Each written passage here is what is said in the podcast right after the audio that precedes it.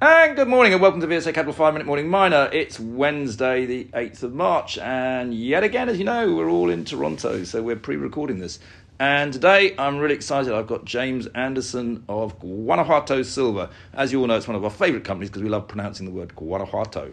Um, and obviously, as people know, also it is dual listed on the Aquis Exchange. So if you want to buy it in your SIPP or your ISA, you can actually buy it. Just ring up your SIPP provider and tell them to get on the phone and buy it. Anyway, James, good morning. How's it going at PDAC?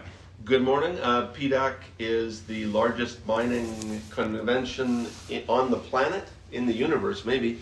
And uh, it's, it's, always exciting to be here. Um, we have a, uh, a suite with meetings. We've got about 35 meetings over the, the three and a half days that we're here.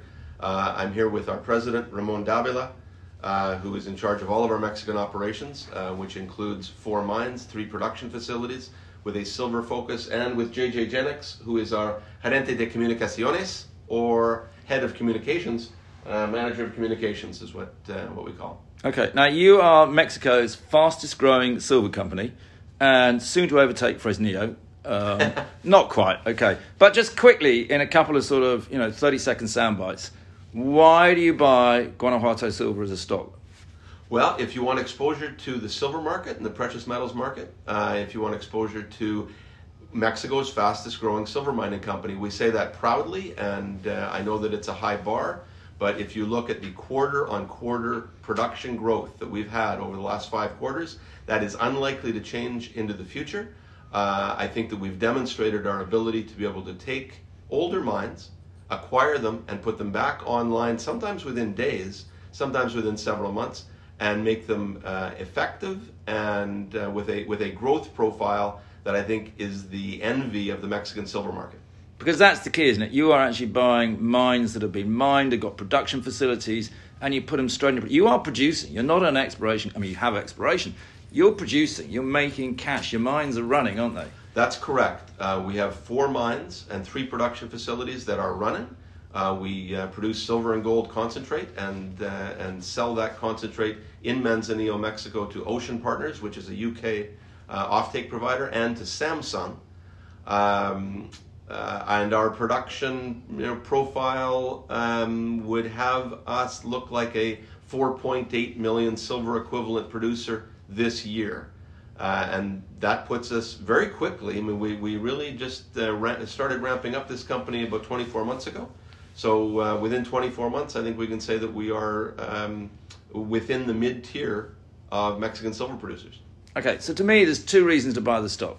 One is you've got this great skill set of taking, uh, buying some existing mines that are really no longer effective and actually ramping them up and making them really good. So you've got a good organic story and you've got the right team in place that you can actually do this over and over again to become a, a new Fresnillo.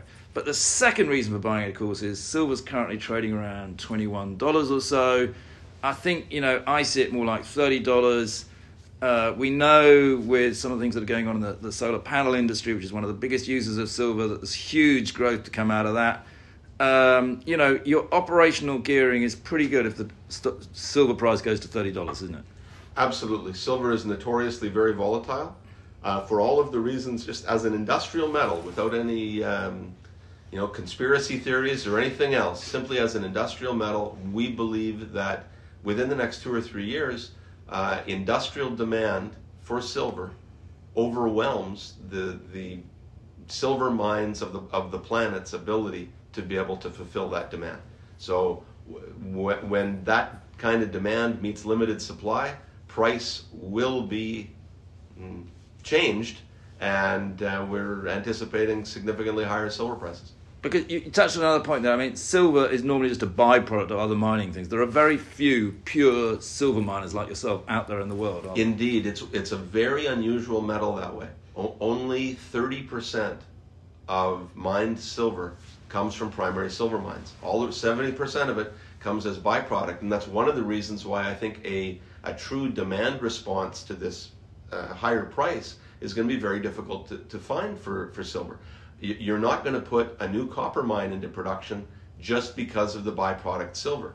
So I think silver can go, you mentioned into the 30s. I agree with that. I think silver can go um, well into the 30s without there without there being any particular demand response from the industry. So the bottom line is, you know, it's a great company anyway, but if you believe in the price of silver, Guanajuato Silver is a fantastic buy for your portfolio. Thank you very much. Thank you, James.